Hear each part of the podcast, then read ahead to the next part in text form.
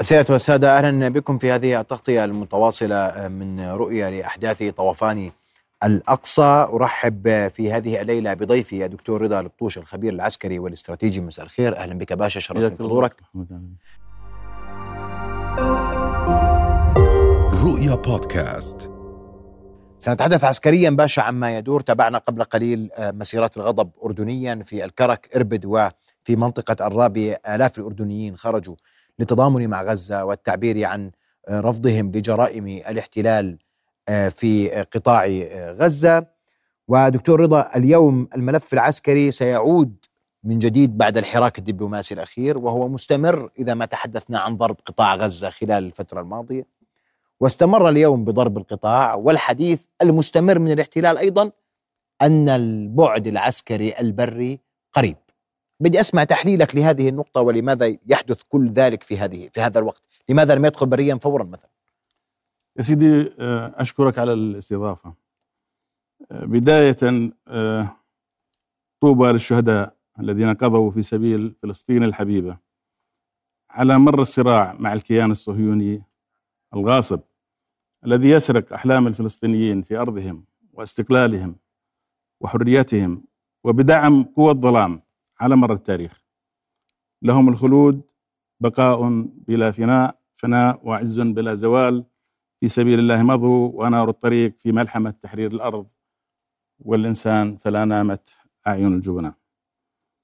وللإجابة على السؤال، أنا أعتقد أنه قرار الحرب البرية اتخذ من البدايات، لكن كان هناك معطيات أخرت ولا زالت تؤخر، وسأتطرق لها مرورا ل خلينا نقول ما تفضلتي. أولا، إسرائيل في حملتها أنا أجزم بأنها ستسعى لتقليص مساحة غزة. تقليص مساحة غزة؟ نعم، مساحة القطاع. هذا من أهداف الحملة تقصد؟ أنا أعتقد م. وأجزم. طبيعي تمهيد لإنهاء واحتلال القطاع ككامل، لكن ضمن مراحل سأتطرق لها أرجوك في في حديثي. المعطيات اللي قد تكون أخرت في الحملة البرية والتعرض البري هي حالة الصدمة والارتباك اللي سادت إسرائيل من جراء عملية حركة المقاومة الإسلامية. نعم. لما تيجي تقول في فرقة خرجتها عن العمل، وصلوا لبعض القواعد العسكرية، محيط القطاع خرج عن السيطرة بالكامل، وبالتالي في المفهوم العسكري لما تخرج فرقة عن العمل هذا مؤشر كبير جدا عن حالة الوهن والضعف اللي وصلت إليها إسرائيل. كانت العملية فشل ذريع استراتيجيا من حيث الاستخبارات ومن حيث العمليات حتى على مستوى التعبئة. فحالة الصدمة أعتقد أنه إسرائيل يعني تتطلب وقت من جزء من الوقت اللي تعيد تنظيمها. في نقطة ثانية في غاية الأهمية، أنه القتال في المدن والمناطق المبنية في العادة غالبا ما يكون لصالح المدافع. فأنه تدخل إسرائيل في حرب برية مجهولة النتائج في مسرح عمليات تم تحضيره بإتقان. لما تحدث عن مسرح العمليات في في مصطلح عسكري يسموه تجهيز ميدان المعركة والintelligence preparation of the battlefield، وهذا أعتقد أبدعت فيه حماس. مسرح العمليات هو يسير لصالح حركة المقاومة الإسلامية والحركات الإسلامية اللي موجودة في قطاع غزة، من حيث أنه مناطق مبنية وهي لصالح المدافع، بكون له حرية الحركة في الوقت اللي تحرم المهاجم من حرية المناورة والحركة. حتى هاي الأبنية اللي تدمر هي ستكون في صالح حركة المقاومة. من حيث حتى حتى القصف حتى والتدمير والأبنية المدمرة إلى آخره ستحد من حركة المهاجم، وبالتالي ستكون مناسبة لحرية المناورة لل للمدافع. قضية أخرى أعتقد هي أجلت وتؤجل هي استراتيجية الغموض التي مارستها إيران وحزب الله. إسرائيل لغاية الآن هي لا تعلم أنه هل يتم فتحه فتح جبهة شمالية بشكل رئيسي، أنا ما بتحدث عن الاشتباكات اليومية اللي بتحصل، لكن فتح جبهة من الشمال سيكون له تأثير الكبير على سير العمليات، إضافة إلى الوضع الداخلي في الضفة وفي الداخل الفلسطيني. إطالة الحرب كنقطة ثانية يعني انهيار الدولة اقتصاديا، دلائل موجودة يعني حاليا، وليس فقط اقتصاديا لكن أمنيا اجتماعيا، ترسيخ حالة الانقسام الموجودة أصلا في بنية المجتمع الإسرائيلي وتشجيع الهجرة المعاكسة، ولو أنها الآن أعتقد بجوز بلشت، يعني أعتقد من خلال استماعنا لبعض المقابلات الأخيرة حتى الناس اللي حول قطاع غزة تركوها. نعم. الآن إذا نتحدث عن المسار العسكري، اسمح لي سأتحدث عن المسار العسكري معك، لكن أنا بفهم بفهم منك أن قرار الحرب البرية اتخذ، نعم اتخذ، لكن وهدفه تكاد تجزم أنه تقليص مساحة قطاع غزة، ما يؤخر وستتحدث عنه حاليا، نحكي عنه بالتفصيل، لكن قبل ذلك حالة الصدمة والارتباك بعد خروج فرقة من العمل وست... و... و... والسيطرة على قواعد عسكرية وسقوط محيط القطاع بالكامل، وحالة الضعف والوهن اللي عاشها عاش الاحتلال هو أحد الأسباب اللي أخرت العملية حتى اللحظة. قتال ده. المدن وكونه لصالح المدافع أجلت بدء هذه العملية. ساحة المعركة ومدى معرفة حماس والكتائب المقاومة في في الداخل في داخل غزة بها أيضا يؤجل المعركة. غموض الموقف الإيراني وموقف حزب الله، وتحديدا حزب الله تجاه ما سيحدث في شمال لبنان، في شمال فلسطين المحتلة، جنوب لبنان، والوضع الداخلي الإسرائيلي. كل ذلك هي معطيات جعلت إسرائيل آه يعني في مرحلة تفكير مستمر وتقييم وتحليل لما ستؤول عليه الأحداث آه فيما يتعلق بالحرب البرية. هم تحدثوا باشا، واسمح لي أنا، عن حرب جوية بحرية برية، سنهجم من كل المناطق. وأنا عندي خارطة إذا سمحت أن نستعرضها، وأفهم منك اليوم هم لما بفكروا بالدخول لقطاع غزة وعندهم حدود واسعة مع القطاع، كيف يمكن لجيش الاحتلال أن يفكر في هذا الإطار وأن يدخل القطاع قطاع غزة من عدة جوانب، برا بحرا جوا، وهو يستخدم الجو اليوم كأقل الكلف عليه على أقل تقدير في الناحية الإنسانية، وفظيع على على على أهل غزة. هذه الخريطة، تفضل سيدي. سيدي، العمليات العسكرية بهذا الحجم عندما يخطط لها يخطط لها على مراحل.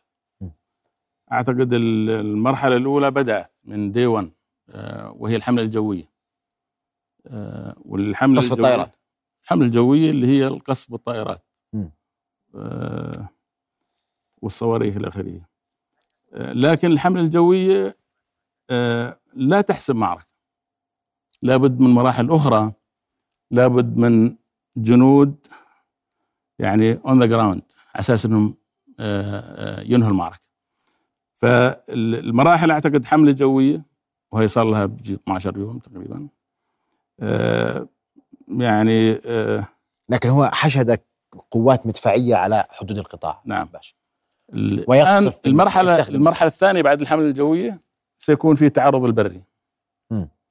طبيعي التعرض البري ب آه آه سواء كان بالقطاعات اللي تكون في الأمام آه مدفعية إلى آخره. وأعتقد أنه الحملة البرية ستكون على مرحلتين أيضا. المرحلة المرحلة الأولى هو عزل شمال القطاع عن جنوب. إذا بتذكر كان في حديث عن وادي غزة ومانع تقريبا طبيعي. أنا أعتقد أنه الإسرائيليين راح التعرض البري لهم، الهجوم البري في المرحلة الأولى من خلال هجوم فكي كماشة من الشمال والوسط من وادي غزة، بحيث أنه يكون في اختراق عميق بمحاذاة وادي غزة باتجاه الساحل. يعني باعتقادك باعتقادك شمال القطاع سيبدأ الهجوم من شمال القطاع؟ هو آه إذا بتأخذ بتأخذ آه شمال القطاع من وادي غزة باتجاه الشمال. م. الحاجز أو الفاصل الطبيعي وادي غزة. م. اللي كانوا هم يطلبوا أنه آه الشقيقين الفلسطينيين هم غادروا لجنوب غزة، جنوب جنوب الوادي جنوب الوادي وادي غزة. م. الآن فكي الكماشة بطوقوا القطاع شمال القطاع، اختراق عميق ممكن يكون من بمحاذاة وادي غزة باتجاه الساحل، وبتتم العمليات الرئيسية في شمال غزة، شمال القطاع شمال القطاع. الآن جنوب القطاع أكيد بكون فيه تثبيت له إلى آخره في عمليات بسيطة لكن مش رئيسية، ويبقى الباب مفتوح باتجاه الحدود المصرية على أساس إذا كان في مجال للتهجير فيما بعد. لكن المعركة ستكون شرسة لأنه الحرب البرية في مدن كثافة السكان فيها عالية جدا، هي لصالح المدافع، بده يكون في عندك انت اشتباك قريب مع القطاعات أو في إسناد قريب من سلاح الجو. إسناد القريب من سلاح الجو سيحيد إذا كان إذا ما صار في تلاحم، أه وبتعرف الحرب العصابات ممكن من الخلف من الأجنحة، وشقائقنا الفلسطينيين كانوا يطلعوا من تحت الأرض لهم داخل أراضيهم، فما بالك لما يكون ميدان المعركة ميدانه ميدانه مسرحهم. أه أنا أعتقد راح يكون في أه خسائر كبيرة جدا في المدنيين جراء الحمل، لأنه بدهم يمشوا فيها تكنيس بقدروش. إذا صار في اختراقات سريعة ممكن يكون في هجمات معاكسة إلى آخره. الحرب بحاجة إلى إسناد جوي قريب، وهذا راح يكون في عليه تأثير من خلال الالتحام المباشر، من خلال العمليات خلف خطوط العدو على الأجنحة إلى آخره. المرحلة الثانية هي ستكون جنوب غزة. الآن ما يتبع هذه العملية ليش بدهم وقت في في ذكرت فكي كماشة من وادي القطاع إلى شماله؟ راح تكون مش نزهة، وأنا أعتقد راح تكون مقبرة للإسرائيليين، وراح تأخذ وقت كبير جدا لأنه ما في مجال أنك أنت تخترق بسرعة بالعمق إذا ما نظفت كل شيء، لأن هاي حرب عصابات إلى آخره. فراح تأخذ وقت طويل سيلعب لصالح الشقيقين الفلسطينيين الشقيقين الفلسطينيين لأنه الحرب لما تطول أكيد راح يكون في تبعات عليها وضغط دولي إلى آخره، كما حصل في السابق. قديش دخلوا يقعدوا أحد عشر يوم ثمانية أيام إلى آخره، وبالتالي توقف الحرب. الآن ما يهمنا في الأردن، أنا أعتقد في هذا الجانب إذا لا سمح الله ولا قدر الله، وأنا أجزم بأنهم لن يستطيعوا حقيقة من خلال القدرات اللي استطاعت حركة المقاومة الإسلامية والحركات الإسلامية أن تطورها بحيث أنها تصنع ذاتياً وتدرب إلى آخره، وأبهرتنا في في عملية طوفان الأقصى. يعني أنا أعتقد هاي العملية ستؤسس لما بعدها السابع من أكتوبر في تاريخ النضال الفلسطيني. ما يهمنا في الأردن إحنا، وجلال سيدنا يعني هو يعني حذر من تبعات الظلم وانعدام العدالة اللي بتمارسه إسرائيل، وآخر مرة كان قبل أسابيع في الجمعية العامة للأمم المتحدة. نعم. الآن what is next بعد؟ راح أجيك قبل، لأنك أنت قلت اليوم أن أنك تقرأ وتجزم أن هناك تقليص لمساحة القطاع في ذهنية الاحتلال، الأقل نعم. عسكريا. نعم. وأيضا في لغط كبير عسكريا حول حادثة المستشفى الأهلي المعمداني. هل هو صاروخ؟ هل هو قنبلة؟ وبدي أسمع تحليلك في هذا الإطار، لكن قبل ذلك اسمح لي أن أرحب بغازي العلول مراسلنا في غزة معنا عبر الهاتف. غازي مساء الخير، وآخر تطورات لديك غازي، تفضل. آخر التطورات تتعلق برشقة صاروخية انطلقت من غزة باتجاه مستوطنات الغلاف كما بدا لي، وحاولت القوات الحديدية اعتراض هذه الصواريخ. هذا جرى قبل لحظات بسيطة وسبقها بنحو ربع ساعة من الآن رشقة صاروخية كبيرة اطلقت باتجاه تل أبيب. قالت عنها كتائب القسام إن هذه الرشقة تأتي ردا على ما ارتكبه الاحتلال في مخيم نور شمس في طول كرم. يفهم من ذلك محمد بأن المقاومة الفلسطينية في غزة تريد تثبيت معادلة وحدة الساحات التي حاولت تطبيقها خلال المعارك الماضية والحروب الماضية، حيث تمت إحدى المعارك بمعركة وحدة الساحات. بالتالي الربط ما بين غزة والضفة الغربية والدعوات المستمرة من قبل المقاومة الفلسطينية، الآن محمد تخرج رشقة صاروخية أمامي و ايضا هذه رشقات تتجدد بين لحظه واخرى بعد ان شهدنا يعني وقت من الهدوء بشان هذه الصواريخ التي انطلقت. نعم. اعود الى نقطه وحده الساحات. المقاومه الفلسطينيه نادت منذ بدايه هذه المعركه ومن خلال كلمه القاها قائد اركان كتائب القسام ابو خالد الضيف، قال بأن نادى بضرورة تحرك الضفة الغربية وكذلك الشعوب العربية والعالم الحر لمساندة قطاع غزة في اختياره الذهاب نحو مواجهة بهدف التحرير والدفاع عن الأقصى وأيضا قضية الأسرى. والرد الذي شهدناه قبل نحو ربع ساعة من الآن بشأن إطلاق رشقة صاروخية ضخمة باتجاه تل أبيب وربطها بأحداث اليوم في مخيم نور شمس تأتي لتثبيت هذه المعادلة وللتأكيد أن ما يجري في الضفة غزة ليست بعيدة عنه، وأيضا ما يجري في غزة الضفة ليست بعيدة عنه. وهذا ما أرادته الفصائل الفلسطينية بمختلف أطيافها في مرات عديدة سابقة. بالتالي قد نشهد خلال الأيام المقبلة تحركا أكبر في الضفة الغربية في إجراء قد نشهده على الأرض كثيرا من خلال العمليات البطولية ل الفلسطينيين في الضفة الغربية وفي أماكن أخرى. أيضا دعني أتحدث ميدانيا فيما يتعلق بالاستهدافات الإسرائيلية المتكررة على قطاع غزة.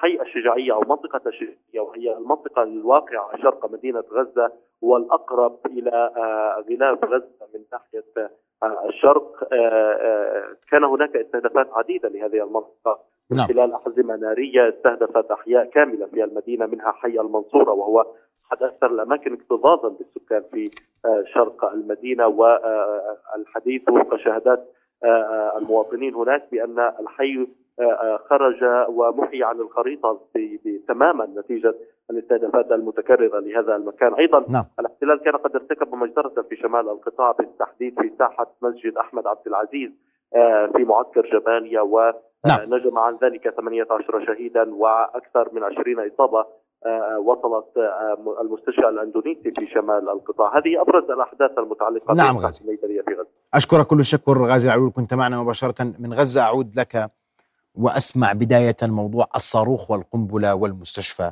الأهلي المعمداني، إنه هذا هذه نقطة اليوم يروج لها البعض بأن يعني هناك من يدفع باتجاه أنه صاروخ للمقاومة، المقاومة تحدثت بوضوح، صاروخ هنا لا لا لا يؤتي لا يكون بهذا الحجم، لا يحدث هذا الضرر. وهناك الحديث أيضا ورئيس الأمريكي أمس أربك المشهد بمزيد من الحديث حول أن هذا الصاروخ ليس صاروخا إسرائيليا. وجهة نظرك عسكريا في هذا الإطار؟ سيدي أنا أجزم بأن هذا هذا الاستهداف للمستشفى وليس فلسطينيا. لي راح أبين الصورة. أولا الحرب الإعلامية هي جزء لا يتجزأ من العمليات ككل، وهي جزء لا يتجزأ من خلينا نقول التعرض اللي الآن بتواجهوا إلى بواجهوا إلى الفلسطينيين لتحقيق أهداف السياسة، وحتى الحرب هي لتحقيق أهداف السياسة حاليا. آه وأنا بقول لك ليش إنه إنه هاي آه الاستهداف إسرائيلي. في شيء بسموه أول شيء القنبلة أو الصاروخ هي guided بام، هي موجهة. و أنا من خبرتي وأنا خبير يعني متفجرات، في شيء بسموه الفي تي الفاريبل تايم فيوز أو البروكسيميتي فيوز بتكون مجهزة فيه القنبلة اللي هي موجهة بحيث أنه القنبلة أو الصاروخ ببث موجات كهرومغناطيسية بحيث تتباعد يعني لغاية ما تصل في أوجها انعكاس الموجات من الهدف بتم التفجير. آه لم يكن هناك على الأرض، احنا آه بجوز من خلال الصور اللي بثت ما شفنا لا حفرة ولا موقع انفجار نهائيا. آه هذه القنابل على ارتفاع محدد تنفجر قبل ما تصل الأرض، وبالتالي تستهدف الناس اللي بتكونوا سواء كان في العراء أو ضمن منطقة التأثير، وبكون تأثيرها كبير جدا. لهذا السبب الأعداد كانت أعداد مرعبة الضحايا اللي كانوا موجودين. وحماس لا تملك مثل هذه التقنية ولا بتملكها والنهائيا. أصلا الصواريخ اللي موجودة في حماس كلها تنفجر على نظرية الصدمة، الامباكت، يعني الفيوز لازم يصدم بهدف وينفجر. هذه القنبلة أعتقد انفجرت على ارتفاع معدد محدد بحيث انه مشان هيك ما شفنا، لانه هم بتذرعوا بقصه الحفره، انه ما في حفره، هو ما في حفره. لهذا السبب هي هي قنبله تنفجر على بروكسيميتي فيوز، تنفجر في الجو، وبالتالي كل شظاياها بتروح في في في في دائره التاثير تبعها، والتاثير بيكون من جراء العصف ومن من جراء الشظايا اللي بتكون من موجوده منها. انا شفت بعض المشاهدات على سيارات موجوده كلها شظايا، كانوا قاعد قاعدين تستخدم سلاح رشاش عليها من هذه القذيفة، وبالتالي القذيفة ما وصلت الأرض لأنه هي قذيفة موجهة يتم تفجيرها من خلال فيوز يسمى البروكسيميتي فيوز، بنفجر لما تصل لمسافة معينة تنعكس الموجات الكهرومغناطيسية من هذه اللي بتبث من هذه القذيفة القنبلة، بس يصير في أوجها بصير الانفجار في الجو على مسافة معينة وتحدث هذا التأثير الكبير. هذه القنابل أو هاي القنابل تستخدم في في في خلينا نقول في ضد الجنود لما يكون في مناطق متخندقين، خنادق وشغلات زي هيك مكشوفة، أساس أنهم يقدروا أنهم يحدث تأثير فيهم. فلهذا الأسباب أنا أجزم أنه هاي القنابل. بس قديش دقتها؟ لأنه هلا إذا إذا إذا إذا تبين لاحقا أن هذا كلام اللي ذكرته أنت دقيق عسكريا، وإذا صار في تحقيق طبعا إحنا اليوم ما بنعرف ماذا يحدث، لكن بقول لك هذا ممكن بالغلط لهم في العادة. دقتها دقتها قايدد، يعني هي موجهة، بحطوها بين بوينت في المحل بدهم إياه. بمعنى أن هذه الساحة تاعت المستشفى كانت مستهدفة مستهدفة وكان في تحذيرات. أنا قرأت أنه كان في تحذيرات للمستشفى لأنه بيعتبروا أنه المستشفى أصبح ملجأ ل آه خلينا نقول للناس اللي بيحتموا فيه، وممكن يكون فيه من حركة المقاومة الإسلامية إلى آخره، ناس آه مسلحين إلى آخره. فهي مقصودة، ومقصودة لأنه الهدف حتى هو كسر إرادة الشعب الفلسطيني في النهاية. لاحظ أنا بشوف في دبيت من بعض الناس اللي أعتقد أنهم جاهلين، بقول يا عمي لو حماس ما قدمت على العملية هذها ما وصلنا للخسائر اللي احنا قاعدين في في جماعة الخير. احنا صرنا قد صرنا يعني فوق السبعين سنة على أساس أنه الناس تنتظر في حل القضية الفلسطينية. وإسرائيل أنا أعتقد ما في في بدور في خلدها أنه يكون في سلام. إسرائيل لديها أهداف ثابتة وتسير باتجاهها من خلال سياسات هي تنتهجها، وأنا بجوز سميت بعض سياساتها في استراتيجية بسموها القضم والاستيعاب. نعم، أنه أنا بأخذ هذا الجزء بستوعبه وبنتقل على الجزء الآخر. لاحظ لإسرائيل في البدايات ثمانية وأربعين كانت عبارة عن شريط على الساحل، انتقلت ل سبعة وستين، نعم، أخذت الجولان، نعم، وهكذا. طيب. الدور على وأنا أنا أشكر إيضاحك في، وأنت خبير في القنابل باشا، أشكر هذا الإيضاح الواضح إنه صاروخ ولا قنبلة، إنه هذا أخذ أنا أجزم إنها قنبلة موجهة أو صاروخ موجه، الفيوز تبعه بروكسيميتي فيوز. وبجوز اللي بسمعني وبعرف شو معنى بروكسيميتي فيوز، انه ينفجر على مش على الصدم، بينفجر على ارتفاع معين بس تنعكس الموجات الكهرومغناطيسية بحيث تكون في أوجها تنفجر. الآن هذا التفجير بعطي مساحة كبيرة جدا للتأثير. الآن لما يكون الانفجار داخل الأرض، الأرض تمتص جزء منه، لكن لما يكون على ارتفاع معين تتوزع لمساحة طيب. كبيرة جدا، ولهذا السبب الأعداد الإصابات والشهداء كانت كبيرة يعني. طيب جدا. أعود لموضوع مساحة غزة وتقليص مساحة غزة. ذكرت أنه مرحلة أولى ستقلص مساحة القطاع، ثم قلت أن هناك ما هو قادم لاحتلال القطاع بأكمله. أسمع هذه الناحية العسكرية أنت كرم يا سيدي. هو شوف اللي أقول لك، العمليات لن تكون سهلة على إسرائيل، وبالتالي إذا بتأخذ مساحة القطاع مساحة كبيرة جدا طوليا، وراح تكون عملياتهم صعبة. أنا من خلال يعني متابعتي للأحداث، ولما طلبوا من شكلان الفلسطينيين هم ينزحوا لجنوب جنوب القطاع جنوب القطاع جنوب تحديدا وادي غزة، م. هذا يعني أن وادي غزة سيكون هو الجناح الأيسر لعملياتهم، وسيكون هناك اختراق عميق يسعوا إليه للوصول إلى الساحل، بحيث أنه هذا الاختراق بفصل شمال غزة عن عن جنوبها، وينهوا يعني نتنياهو بيقول العمليات راح تكون طويلة، لكن إذا كانت طويلة راح تلعب لصالح الفلسطينيين أصلا فيما بعد. الآن إذا أنهوا الجزء الشمالي وفرض سيطرتهم، لأنه في النهاية بدهم، وأعتقد أنهم بندموا على هذا أنهم تركوا غزة، وإسرائيل أصلا لا تؤمن إلا بالكلف، إذا ما في كلف ما بتلتفت. لهذا السبب الكلف اللي دفعتها في غزة هي اللي أجبرتها تنسحب. الآن بدها تعود، بدها تجزئها الشمال عشان تفتح المجال للنزوح باتجاه الجنوب، ومن ثم تكمل غزة تحتل كل قطاع الجنوب، تحتل القطاع. وبعدها، وأنا يعني بحب أن أحكيها، بعدها الضفة الغربية. إسرائيل تسعى لإنهاء جذوة النضال الفلسطيني بأي ثمن، وإذا أنهت قطاع غزة وأنهت الضفة الغربية وحطت الجدار اللي حكى عنه، الجدار العازل اللي حكى عنه نتنياهو على حدود الأردن، أنت بتحكي عن مئوية جديدة آه آه لصالح. نعم، واضح جدا. عندي أشكرك كل الشكر باشا على وجودك معنا ليلى. أشكرك. أوضحت قضية القنبلة والصاروخ عسكريا، وأنت الخبير في هذا المجال. أوضحت قضية المعارك البرية وأهداف جيش الاحتلال، مما يفعل من طلب نزوح للجنوب. تحدثت بوضوح أن سقوط غزة سيكون سقوط الضفة الغربية وإنهاء القضية، هذا ما يكون في مخيلة الاحتلال على أقل تقدير. وتحدثت عن المعركة وأسباب تأخيرها، وأنت تؤكد أن كل المعطيات حتى حتى في حديثك الآن تصب لصالح المقاومة عسكريا على أقل تقدير. أنا أعتقد تصب، لأنه مسرع العمليات تم إعداده. وبدي أقول لك شغلة يا أخي، فلسطين والله العظيم تستحق التضحيات.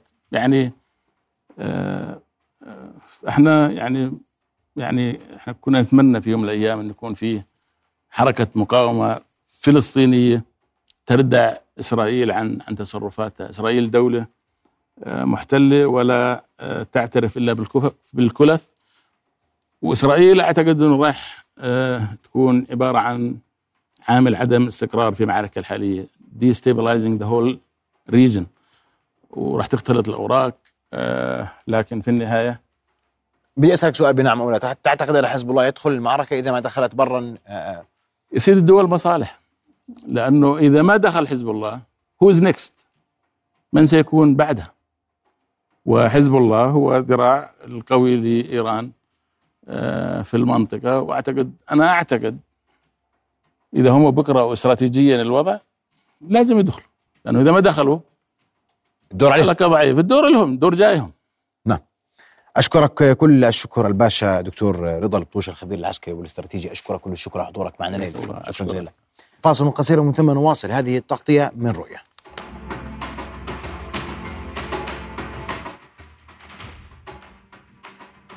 أرحب بضيفي في هذا المحور، في المحور الثاني من تغطية اليوم، عضو مجلس العين الأسبق دكتور طلال أبو غزالة. دكتور مساء الخير وأهلا بك في هذه التغطية.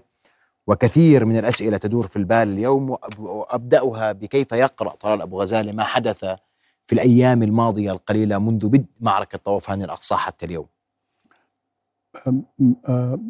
بكل وضوح وباعتراف من العدو المحتل أن البداية كانت انتصار وما زالت. يعني يجب أن ندرك أننا لأول مرة منذ الاحتلال قبل خمسة وسبعين عاما ندخل على مناطق تحت إدارة العدو ونكون نحن المهاجمين. هذا حدث تاريخي. كل معاركنا الماضية كنا فيها المعتدى عليه والذي هو يقاوم محتله. اليوم نحن نقاوم محتلنا ولكن من خلال الهجوم وليس الدفاع. هذه ظاهرة واضحة وهي أهميتها ليس فقط فيما حققته من ما سماه العدو انتصار وفي أنه كان فشلا عسكريا وأمنيا واستخباراتيا، ولكن أهم من ذلك آثاره البعيدة المدى. هذا هز الثقة والمعنويات عند العدو. من ذلك اليوم حتى اليوم نحن نعيش هذه الفرحة، فرحة الانتصار على المحتل، وهي وأنا أقول وأختصر نحن الآن لأول مرة لسنا في دفاع عن حقوقنا وعن أنفسنا وعن حياتنا وممتلكاتنا، بل نحن في عملية دفاع عن حريتنا، وأن هذه هي بداية معركة التحرير. هذه بداية معركة التحرير، لأن الكل يسأل اليوم إلى أين تتجه هذه المعركة؟ ما هي مآلاتها؟ كيف رح تمر الأيام علينا؟ وماذا قد يحدث في قادم الأيام؟ أنا يعني ما أقرأه وأحلله أننا أمام أيام صعبة سنقدم فيها تضحيات، ولكن هذا هو قدرنا أن جاءنا هذا المحتل واختارنا من بين كل شعوب الدنيا لينشئ وطنا فوق وطننا، وعلينا أن نقاوم. المقاومة هي واجب وطني، والمقاومة هي المسؤولة عن هذه القضية وليس الدول العربية، حتى نكون واضحين. إحنا إيش تقصد هون؟ أقصد أن لا يجوز أن نضيع البوصلة. بوصلتنا أن العدو هو المحتل، ما نقول لأنه الدولة الفلانية شو عملت وشو قدمت. أنا صاحب الأرض، أنا علي مسؤولية الدفاع عن هذه الأرض وإنهاء الاحتلال عليها. في نفس الوقت أنا ثقتي كبيرة وقوية بأن كل وطننا العربي يقف وراء هذا الموقف ويدعمه بكل شيء. دعم نريد، ولكن لا نريد لا أن نشرك في هذه القضية. أنا شخصيا أتمنى أن لا يدخل أي عسكري أو أي طرف عربي أو إقليمي في هذا النزاع، ليكون فلسطينيا صافيا. أما أن يكون هنالك دعم فهذا مطلوب، وأنا واثق أنه سيكون، وأن ننتقد أننا نحصل على دعم من أي دولة.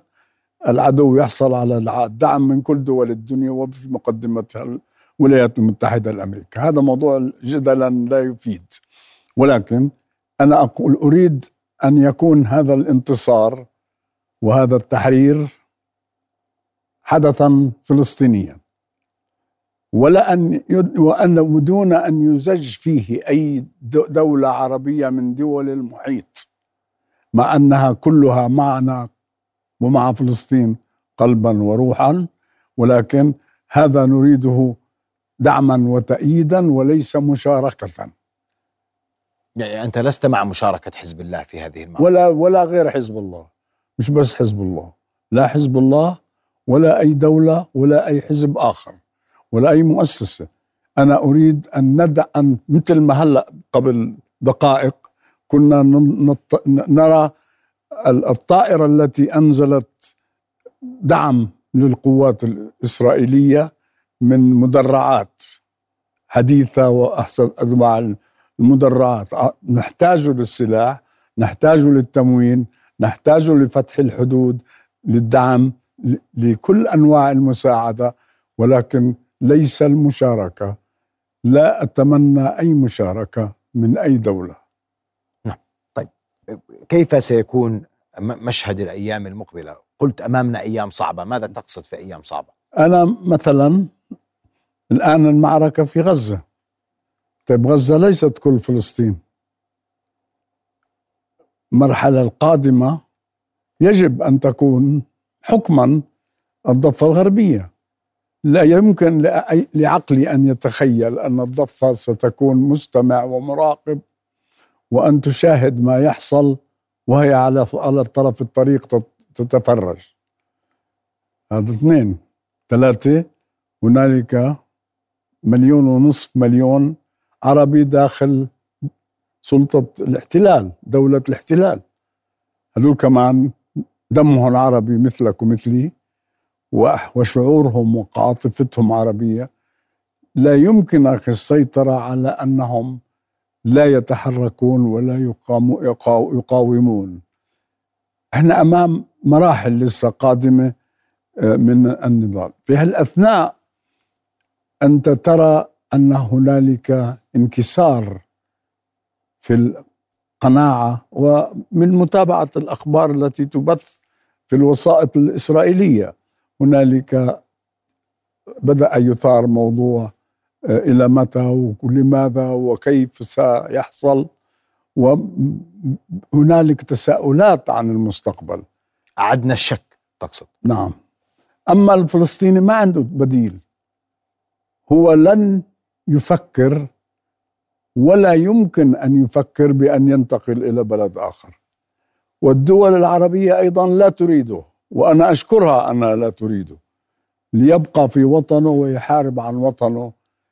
الدول في التاريخ ما في دولة تحررت بأن خرجت من وطنها، ولا في دولة تحررت من احتلال دون أن تقاوم وتدفع ثمن المقاومة. أما نقول سلام ومفاوضات سلام وحتى كذبة السلام من اسمها، مشوها علينا الكذبة. اتفاقية أسلو، اتفاقية أسلو اسمها اتفاقية عملية السلام. وأنا سألت دانيس روس، كنت في في مجلس الدراسات الاستراتيجية الدولي في واشنطن عندما عاد من أسلو يبشرنا بالاتفاقية. قلت له بس بسألك سؤال صغير، لماذا اسمها عملية؟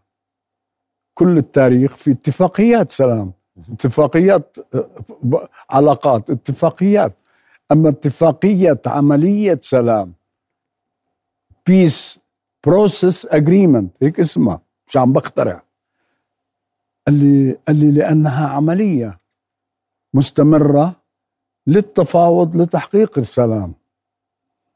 فمن البداية لم يكن هنالك نية لأي اتفاقية لتحقيق السلام. نعم. وإذا سألتني، أنا عم بتبرع قبل ما تسألني، تفضل. ما هو ما هو الحل؟ ما هو الحل وإحنا وين رايحين؟ يعني وين رايحين؟ أنت بتقول لي اليوم بالضبط الضفة الضفة مو مو قادمة بتطلب من أهالينا أهلنا في ثمانية وأربعين أن يتحركوا. ما بطلبش أنا، هم هيتحركوا هم هيتحركوا هم هيتحركوا ما بطلب أنا، ولا عندي سلطة ولا ولا يجوز لي. هذول أسياد نفسهم. تتخيل جنين جنين هتوقف متفرج؟ انتظر شوف النتائج. هذا وضع لا يمكن أن يقبله مش واحد تحت الاحتلال أو في المخيمات، وهذه مرحلة تالية.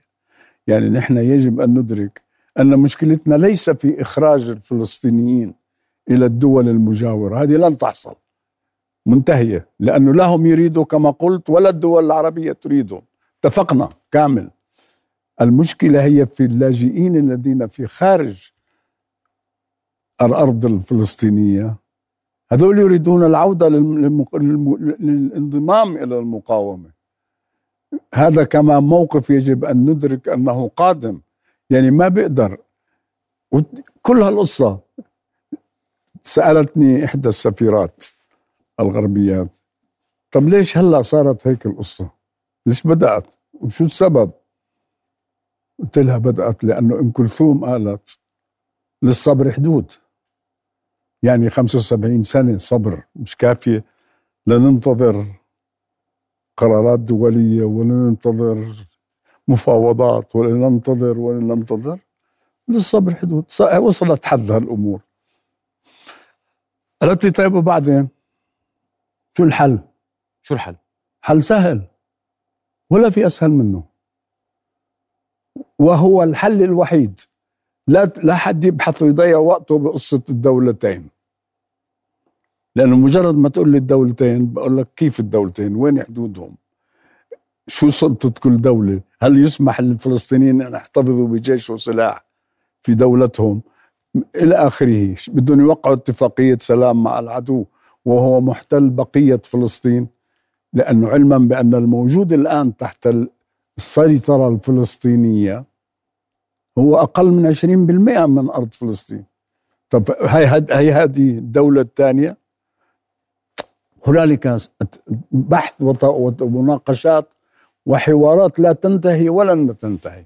لا، ما بدي دولتين ولا بدي أي شيء، أنا إنسان قنوع، أنا الفلسطيني، وأنا أتكلم كأردني فلسطيني، أنا أردني بكل نقطة بدمي، وأعتز وأفتخر بقيادة هذا البلد الهاشمي وقائده جلالة الملك في مواقفه الواضحة من قضية فلسطين كل الوضوح، ودعمه لكل قضاء الحقوق الفلسطينية ومسؤوليته عن عن القدس، رعايته للقدس. أقول أن المطلوب هو فقط تنفيذ قرارات الأمم المتحدة. في أم اللي صاغ هذه القرارات الغرب، مش أنا، لا أنا الأردني ولا أنا الفلسطيني ولا أنا اللبناني، صاغتها الدول العظمى في الغرب، أمريكا وحلفاء، ووافق عليها المجتمع الدولي، كوتيشن ما نسميه المجتمع الدولي. بس هاي طبقها، ما بدي شيء ولا تعديل في حرف فيها ولا مفاوضات عليها. وأنا أقول بتحليلي للأمور، وأنا أقل الناس قدرة على المعرفة، بتحليل البسيط أن هذا هو الحل، لأننا سنصل نحن والعدو إلى مرحلة يجب أن نخرج فيها من هذه الأزمة. لا يستطيع العدو أن يتحمل مزيدا من المعتقلين. بس يقبل الفلسطينيون بخيارات الأمم؟ ما, ما بدنا أكتر من هيك. أنا بقول لك أنا كفلسطيني الأصل مولود في فلسطين، ما بدي شيء أكتر من قرارات الأمم المتحدة. وكذلك أقول ما في شيء منصف للعدو أكثر من هذه القرارات. هي حل وإنقاذ للطرفين. بس أنت تتحدث وكأنه لا, هن لا, لا يوجد ما, ما يسمى تحرير كل فلسطين. ما مش أبدا ما مش, مش عم بطالب بتحرير كل فلسطين. أنا أنا عم بقول هنا أنا إنسان ينتمي إلى هذا العالم، إنسان متحضر في دولة متحضرة، نقول نحن نحترم قرارات الأمم المتحدة. خلي العدو يقول نفس الكلام، بعدين ما تسألني لا لا لا بقية إسرائيل ولا الدولة ولا الدولتين ولا حق العودة ولا شيء، ما عندي كلام. أنا أقبل كل ما قررته، مش لتقرره، كل ما قررته الأمم المتحدة حرفيا. يعني أنت هذا هذا الموضوع ليش؟ لماذا تقبل بهذا الخيار؟ لأن لأنني أريد حلا ينقذ، مش بس ينقذني أنا، أيضا ينقذ العدو الصهيوني. هو في مأزق كما أنا في مأزق. يعني أنت ما تظن أنه هذا العدو الآن هو في غاية السعادة والانشراح والتفاؤل بالمستقبل. هو يعاني كما يعاني الفلسطيني وكما يعاني العربي، يعاني ويقلق. بيكفي أنه هو يشعر أنه لم يعد عنده أمان في في ما سماه وطنه. يعني هلأ أنت المستوطنات طيب بينظفوها مثل ما قال الرئيس وزراء إسرائيل، بننظفها من من الإرهابيين كما يسميهم. أنت بتطمئن ترجع تسكن فيها؟ هذا سؤال. هل كل من هو هناك مستعد أن يغامر بمرحلة جديدة وجولة جديدة من الصراع؟ عندما نصل إلى قناعة نحن الطرفين أن الأفق أصبح مقفلا بالنسبة لك أنت يا إسرائيلي، بعد اليوم لن, لن نسمح لك بأن تكون مرتاح. صبرنا وأعطينا فرصة للمفاوضات، أعطينا فرصة للسلام، أعطينا فرصة للمفاوضات، لقرارات الأمم المتحدة، لم نصل إلى شيء. وأنت يا فلسطيني قضيت خمسة وسبعين سنة معذب مضطهد، تخضع لمذابح. هلا بنحكي عن المذابح، هذا مش جديد الموضوع، المذابح من سنة الخمسة وسبعين من ثمانية وأربعين إلى الآن الفلسطينيين يخضعون للمذابح من يوم الاحتلال من سنة ثمانية وأربعين. أنت خضعت لكل أنواع الحصار والسجن والاعتقال والقتل والتهديم. أنا الآن مثلا عندي اثنين من أبنائي في المؤسسة بغزة وفي الضفة الغربية قتلوا مع عائلاتهم في القصف الإسرائيلي، وعزيناهم على موقعنا، موجود تعزية لهم. عائلات كاملة هدمت البيوت فأطرس فوق رأسها، لا هم مقاتلين ولا هم منظمين ولا هم تابعين لا لحماس ولا لغير حماس، فنيين يعملون لرزقهم. طيب بدنا نضل هيك؟ لا، لازم نلاقي حل. شو الحل؟ في عندك حل غير قرارات الأمم المتحدة اللي يمكن أن ينصف الطرفين جزئيا على الأقل، وبنفس الوقت لا يحتاج لتفاوض جديد لأنه صدر من الدول التي اليوم تصرح بدعمها لإسرائيل وباستمرار سلطتها وقراراتها على المنطقة. ها أنتوا أنتوا اللي عملتوا القرارات، نفذوها بس. وأنت تقرأ أن الحرب في غزة اليوم م. تدفع بهذا الاتجاه؟ لو أنا تدفع بهذا الاتجاه حرب غزة اليوم، ايه؟ طوفان الأقصى اليوم يدفع بهذا الاتجاه؟ نعم، بس أنا بدي أجي أعلن لك وأنا عم بحاربك. أنت اللي بتقول بدك تفنيني، بقول لك أنه أنا بقبل هذا الحال؟ طبعا لا، كل طرف يتمسك بالحد الأقصى إلى أن يأتي الحل. الحل ما بيصير يتقدم فيه واحد، وهي مشكلتنا كانت دائما في كل علاقتنا مع العدو، إنه إحنا بنقدم أقصى ما يمكن. فهو بقول لك بفاوضك على الأقصى اللي ينزل منه، وبنوصل بالنتيجة بنوافق، برجع بفاوضك عليه مرة. ال- ال- الآن لا يمكن الحديث على شو مخطط أو إرادة كل طرف، لأن الطرفان م- منهمكان في حرب وفي معركة حياة وموت بدها إنقاذ. دولة عظمى مثل بريطانيا تستطيع اليوم باعتبار أنها هي التي أعلنت قيام إسرائيل من خلال الوعد بالفور تقول أنا بحكم مسؤوليتي التاريخية، مش تراجع ولا عدم دعم لإسرائيل، ومن موقعي من مسؤولية التاريخية أريد حلا ينصف الصهيونيين وبنفس الوقت ينصف الفلسطينيين. وأنا بما أني كنت سلطة الانتداب التي استلمت منها إسرائيل الاحتلال، أنا عندي مسؤولية ودور سيسجله لها التاريخ. أنا مش عم بنتقد ولا عم بسيء، بقول إنه هلأ إحنا في أمر واقع، هنالك طرفان كل واحد منهم يعتقد أنه يملك الحق. بدنا جهة ثالثة هي تقول خلينا نحل القضية بموجب القرارات التي لم تنفذ بس. طيب لا تقرأ أن هذه المعركة قد تتحول لحرب إقليمية مثلا؟ أبدا أبدا، ولا بشكل من الأشكال. لا الفلسطينيين يريدون ذلك، ولا الدول العربية المجاورة تريد ذلك، ولا أمريكا تريد ذلك. أمريكا لا ترى في العالم إلا الصين، هذا اللي بيجي بايدن وبيعمل خطب وبيلقي كله، هذا حلو منيح مفيد للانتخابات السنة القادمة، لأن سنة انتخابات هلا يعني في أمريكا. ولكن الموقف الرسمي الوحيد في السياسة الأمريكية هو أن الصين تمثل تهديداً وجودياً لأمريكا، صرحها الرؤساء الأمريكيون، مش أنا، مش مش يعني هذا رأيي إلي.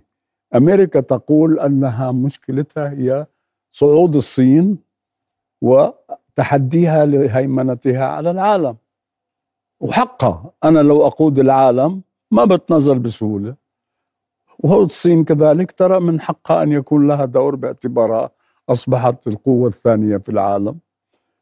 فإذا المشكلة عند أمريكا ليست إسرائيل، عندها لك دعم كامل لإسرائيل، متفقين. وليش هبوا هاي الهبة؟ لماذا هذا ال... الاندفاع السريع وين؟ نحو إسرائيل ونحو دعم إسرائيل وبارجات طيارات و... مش يمكن لأنه في انتخابات بأمريكا. ما خطر لحدا إنه هذا الموضوع كلام كلام سياسي، مش قرار قومي، هذا كلام سياسي. أنا بحكي سياسي، وأنا مرشح للانتخابات أعلنها، وأنا بدي هاي الأصوات اللوبي الصهيوني، وهذا حقه، هذه سياسة، هيك الديمقراطية. وهذا أحد عيوب الديمقراطية الرئيسية التي تحتاج الإصلاح، إنه إنه كل هدف السياسيين هو مصلحتهم الانتخابية. أما إنه نعتقد إنه أمريكا بتدخل في حرب وتترك الصين تزداد قوة، لا، عقلي ما بيقبلها. أنا لأني إذا دخلت في الحرب سأنجرح، إذا مش رح أنصاب رح أنجرح. وهددت كثير من المنظمات والدول إنه أنا برد عليك في قواعدك في العالم، في مراكزك، في نفوذك، في كل شيء. لا، أنا لا أتمنى ذلك، لا أتمنى الحرب ولا أراها، لأنه ليس لأحد مصلحة فيها. طيب. أما أن الفلسطينيين قدرهم أن يدفعوا الثمن، نعم، ولكن هذا هو التاريخ. ما في دولة تحررت بدون حرب، وما في دولة إلا هي دفعت الثمن. أما أجي أطلب من من دولة جارة أو من دولة صديقة ادفع الحرب عني، ذهبا أنت وربكما قاتلا إنها هنا قاعدون، لا، ما بنفع. بدك تقاوم عن وطنك وتدافع عن وطنك. طيب، برأيك يحتل جيش الاحتلال غزة؟ يدخل غزة؟ لا، أبداً أبداً، ما له مصلحة. طيب احتل يا سيدي، ما هو بعدين خلينا نقول. مرات كتير بقول لك إنه إحنا بنحسبش الأمور فيما بعد، بناخد الأمور وبنقبلها كما هي. خليني هالمرة أكون مش بهالعقلي. طب دخلت، بعدين قعدت، بعدين هتستمر بغزة؟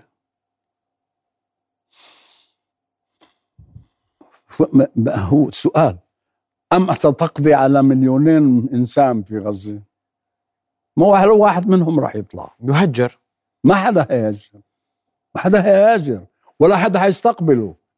الحلو في الموضوع إنه في اتفاق للطرفين، لا الفلسطيني مستعد يهاجر ولا الغير فلسطيني مستعد يستقبله. هذا العظيم في الموضوع واللي مريحني. ما في ما في ما في, ما في. مين بده ياخده؟ وين بده يهاجر؟ تعطي فيزا لبريطانيا، تعطي فيزا لدول أوروبية، لأمريكا، لأستراليا، لوين؟ وين بده؟ مين بياخده؟ مين بياخد هؤلاء اللي يسموا إرهابيين؟ ما ما في، مش وارد أن يخرجوا. الوارد مع الأسف بالنسبة للطرف الآخر، مع الأسف، أن الهجرة للطرف الآخر هي السهلة، لأنه كل، إذا مش كل، أغلب منهم موجودين في دولة الاحتلال معهم جواز سفر تاني، هم جايين من بلاد أخرى ويحتفظوا بجنسيتهم، فسفرهم سهل. وهذه مشكلة أيضا ستواجهها دولة الاحتلال بعد بعد نهاية الحرب. كلها في الحرب قديش تقدرها؟ ما بدها هالمرة حتطول، لأن أفقها هو إيجاد حل نهائي. لم لن يستطيع هذا الإنسان اللي قضى حياته وعاش في سجن وفي مخيمات وفي إرهاب وفي قتل وفي مجازر وفي تجويع وفي اعتقال. يعني هلأ كل المفاوضات اللي عم بتصير مش لحل القضية، لاستخراج المواطنين المعتقلين من قبل حماس من الجنسيات الغربية. طيب كم فع- كم معتقل في من فلسطين؟ ما حدا بيحكي عنهم.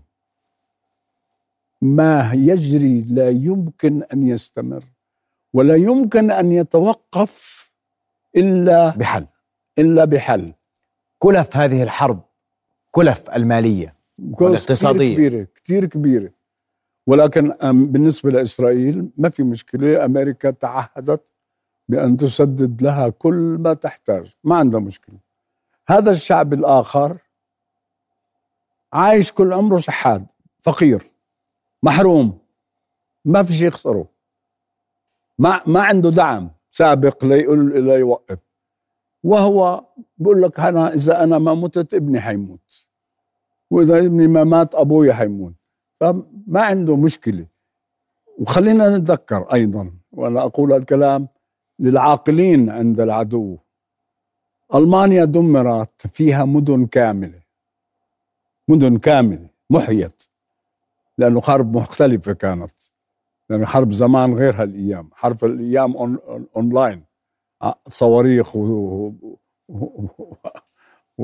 وطائرات بدون طيارين إلى آخره. أنا أقول أننا أمام حالة فريدة. هذا المحروم ما في شيء نقصه، راح ينقصه، عايش على أقل من القليل وطلباته أقل من القليل. المشكلة عند الطرف الآخر ما في مشكلة، يعني الطرفين ما عندهم مشكلة، مستعدين يضلوا يتقاتلوا لا الله يفرجها. لما يجي حل بيوقف القتال، ولن يتوقف إلا بقرارات الأمم المتحدة. ما في مفاوضات، لن يقبل أحد، لأنه حماس لا تمثل الشعب الفلسطيني كله، تمثل أعضائها، وكذلك المنظمات الأخرى. السلطة الفلسطينية لا تمثل تمثيلا كاملا للفلسطينيين. مين بده يتفاوض عنهم؟ ما بدنا حدا يتفاوض. نعود للشرع الدولي. بدنا الحل الوحيد، واللي عنده حل الحل غير هالحل خليه يقول لي اياه.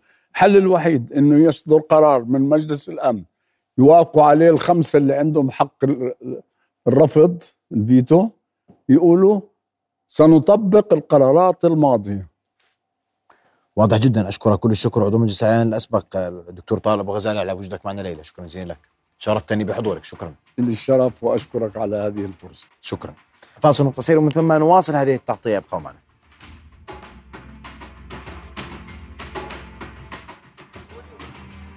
أهلا بكم في محورنا الثالث والأخير، والحديث فيه يعود للجانب المحلي ولكن فيما يرتبط بقطاع غزة، ونتحدث عن المسيرات التي تخرج في كافة مناطق المملكة دعما للقطاع، وعن التعامل الأمني معها والتحذيرات الأمنية التي لطالما سمعناها هذه الأيام. معنا في هذا المحور الدكتور عمار القضاة الخبير الأمني. مساء الخير دكتور عمار. مساء الخير. مساء الخير أخي محمد، يعطيك العافية. وتحذيرات أمنية واضحة. نعم. كثر الحديث عن هذه المسيرات، هذه مسيرات نعم الدعاء لها يقولون سلمية، تعبير عن غضب، رفض، استنكار. نعم. والناس تحكي، بدها تحكي، بدها تعبر. طيب كيف تقيم التعامل الأمني حتى اللحظة؟ وإحنا يعني في ملاحظات اجت عن بارح أول امبارح على كم صحيح على بعض يعني تعامل الغازي المسيل للدموع. نعم. آآ آآ تفريق المتظاهرين. أسمع وجهة نظر. طيب ابتداء يعني ما وفرته الأردن من مساحة في حرية التعبير يدل عليها أو نستشفها ونشاهدها من حجم هذه الأعداد التي والجماهير التي خرجت في عدة مناطق في كل أنحاء المملكة الأردنية الهاشمية. هذا دليل أن هناك مباركة من الحكومة ومن أعلى سلطة سياسية في هذا البلد بتقبل ردود الفعل الغاضبة نتيجة العدوان الغاشم من قبل الجيش الصهيوني على غزة وما ارتكبه من جرائم حرب بحق المدنيين العزل. فابتداء هذه المساحة يعني شاهدنا تجمع أعداد كبيرة من هؤلاء الناس، يقتضي أن, أن, أن يكون هناك قوات أمنية مرافقة لهم، شرطية المقصود يعني بالمصطلح يكون أكثر دقة، واجبهم أن تسيطر على هذه الجموع ابتداء من, من وجود إشكالات فيما بين هؤلاء الأشخاص. يعني ممكن أن تحدث مشكلة معينة بين شخصين، ممكن أن يكون عابر سبيل في طريق في مركبته قد يصطدم بهذه الجموع إلى آخره، ممكن أصحاب المنازل الذين يقطرون مثلا تحديدا في منطقة الرابية يعني مش قادر يوصل بيته بسبب هذه الجموع.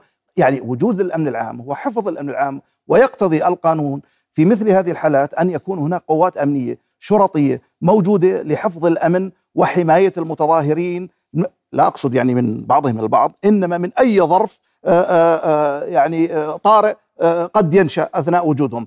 فبالتالي اللي قاعد بصير أنه أو الآلية اللي بتصير أنه جهاز الأمن العام عندما يصدر أمر عمليات بحجم القوة في كل مكان مثل هذه الواجبات، يتم إرسال هذه القوة ويحدد مكان خاص للناس بأن يعبروا عن ما يجول في خاطرهم تجاه قضايا الأمة وقضية غزة حاليا التي تطفو على على الساحة، والتي أنا أدعو كل الناس أن يخرجوا وأن أن يعبروا عنها عن عن ما يجول في خاطرهم من غضب. الشرطة عندما تستلم هذا الواجب يعني شفنا هناك احتكاكات من من يعني بعض التصرفات، صحيح الحقيقة يعني بعض التصرفات من ثلة قليلة جدا شاهدناهم برموا حجارة على على القوة الأمنية، آخرين علب زجاج.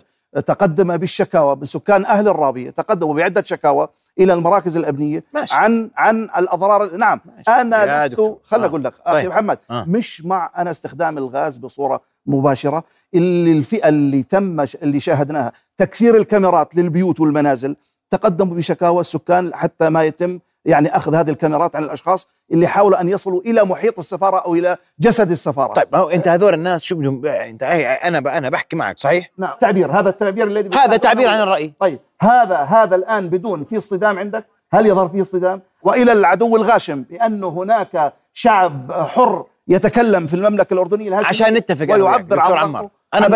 أنت أنت من خلفية يعني وبتعرف الأمن العام كيف بفكر، وبتعرف كيف التفكير الأمني بيكون ماشي، وإحنا ما نعم احنا دائما وهؤلاء الشبان وانا عنهم هذول كلهم شباب بيحبوا بلدهم وبيخافوا على امن بلدهم وبدهم امن بلدهم، وكلنا معهم وانا معهم كويس. وهذول غاضبين صحيح، عندهم اليوم غضب كبير صحيح من كل ما يحدث صحيح، عندهم غضب مواقف صحيح، عندهم غضب من من مشاهد.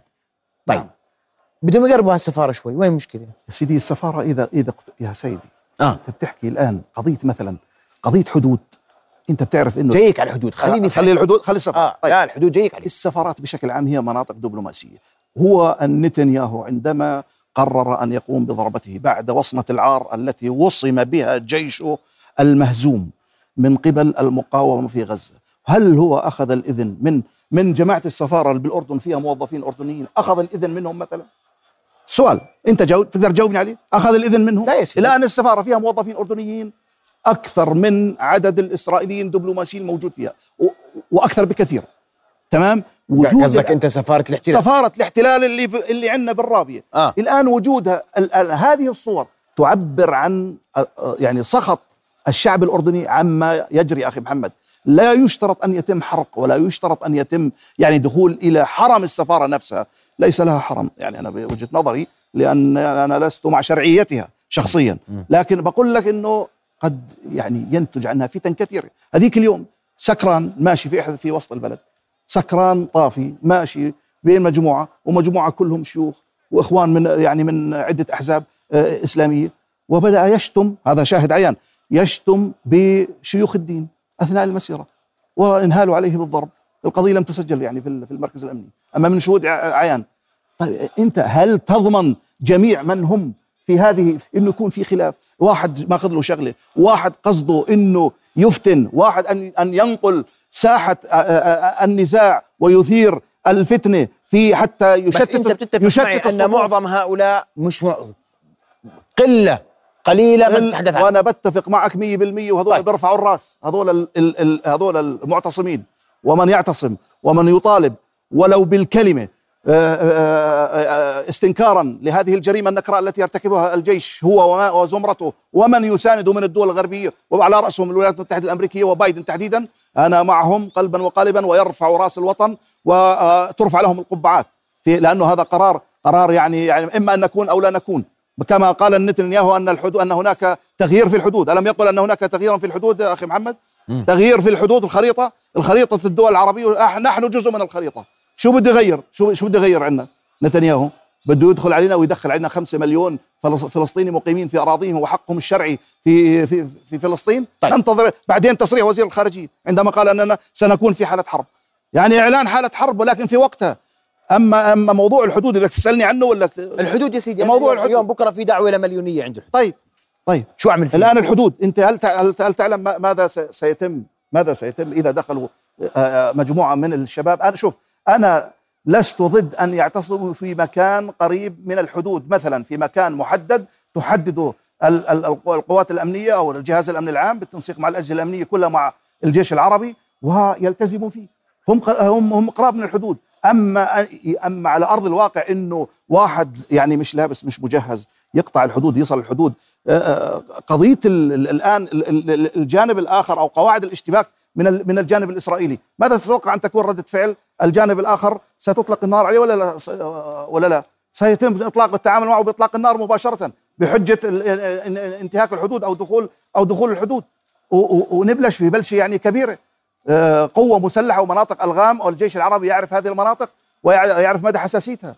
فالأصل إنه أنا أنا لست ضد أن أن يكونوا يعني يعبروا. قبل فترة كان في ثلاثة عشر ألف من الإخوان المسلمين في في يوم الأرض أو أو شغلي والله مناسبة عندهم في، وأنا كنت مدير شرطة في تلك المنطقة وحددنا لهم منطقة وقعدوا ال ثلاثة عشر ألف وخمسمائة شخص وانتهت الفعالية دون دون أي شيء.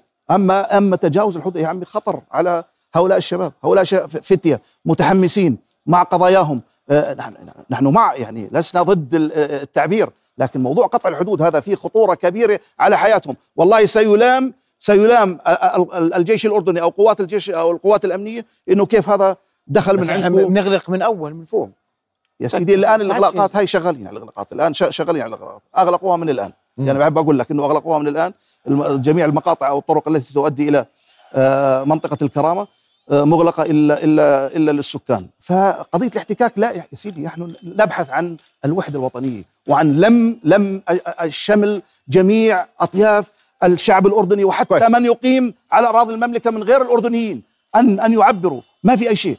في حدا منعهم؟ لا يمكن أن يتم منعهم، لكن في خطوط معينة، أوامر عمليات، حساسيات معينة يعرفها الأمن العام. لكن الممارسات الأخرى التي يعني واحد واحد ممكن أن يخرب مسيرة كاملة من خلال تصرفه مع رجال الأمن. شفت أنت دراجة رقيب السير؟ شفت اللي كسروها؟ شفتها؟ هذا هذول هذول اثنين يعني، هذول واضح إنه فيها كم من واحد. أنت بتحكي كم واحد بس، هذا الكم واحد شو أثرهم على مثل مثل مثل يعني بيأثر على سيطرة، لكن بنفس الوقت لا, لا سيدي أخي محمد اسمح لي عشان أعلق على هذا الموضوع تحديدا، لأن نعم. هذا الموضوع امبارح تم تداوله. نعم. هذا لا يعبر عن المتظاهرين اليوم في الرابعة. صورة امبارح لا تعبر عن مسيرة الرابية، لا لا لا أكيد، ولا وقفة الرابية، ولا ننعت أحد إلا باسمه من هؤلاء هذولا ثلة يلقى القبض عليهم ويتاخذوا لأنه, لأنه كل واحد اليوم واقف في الرابية يرفض هذا المظهر. أخي محمد، زجاجة المولوتوف إذا تم استخدامها، زجاجة المولوتوف إذا أصيب فيها الشرطي لا سمح الله أو حارس أي موقع أو مواطن من المشاركين في هذا المسير ونجم عنها وفاة، تعرف أن عقوبة هاي الإعدام ولا ما تعرف؟ أنا بدي أقول لك إنه هذه عقوبتها الإعدام إذا نجمع على وفاة. بتعرف إنه إحراق السيارة أو الدراجة هي هي جناية، إضرام الحرائق هذه جنايات. إحنا نأمل أن تبقى الصورة، إحنا دكتور عمار ما نأمل أن تبقى الصورة، إحنا سألناك أمنيا حتى نعم. أيضا فاهمين وعارفين أن التظاهر حق سلمي مكفول وفق الدستور، مكفول وأنا معه، وهذا ما حدا بيقدر يناقش فيه، لكن دون أي مظاهر أخرى نعم. يحاول افتعالها البعض ليربك هذه المسيرات أو يشوشها. ما هو أنا هذا هون الفيصل، أن الأمن العام هو يحسم مثل هذه وجهودهم مشكورة، وأنت تعلم أن الجميع حتى في الوقفات يشكر نعم العام. نعم هاي جهودهم مشكورة نعم. لأنه هي هي هي هي دفع لشر ودفع بالتأكيد. لبلاء لا بالتأكيد. تتوقعه، يعني لا نستطيع أن أن يعني أن أن تتوقع أو أو أو أو تتحذر أن نعم. هذا نعم. هذا الحدث يعني سيقع ولا لا يقع. فالمطلوب أن, أن يكون هناك من الطرفين من الطرفين ضبط نفس، حتى رجال الأمن العام كله مطلوب منهم نفسهم طويل. نعم. في عمليه التعامل مع هؤلاء هؤلاء نفسهم. مع غضب الناس وشفنا الفاظ وشفنا مسبات. مفهوم مفهوم شفنا الفاظ ومسبات، لكن احنا اليوم بنقول الكل عليه ضبط نفس، المطلوب من الجميع ضبط النفس. نعم نعم الان نحتاج الى لحمه وطنيه حتى ننصر هذه القضيه. واضح. المختصر ان ننصر هذه القضيه بالطريقه الصحيحه. أشكرك كل الشكر دكتور عمار القضاة الخبير الأمني على وجودك معنا ليلى، شكرا جزيلا لك. إلى هنا أكون قد وصلت لنهاية الجزء المخصص لنا في هذه التغطية، تصبحون على خير.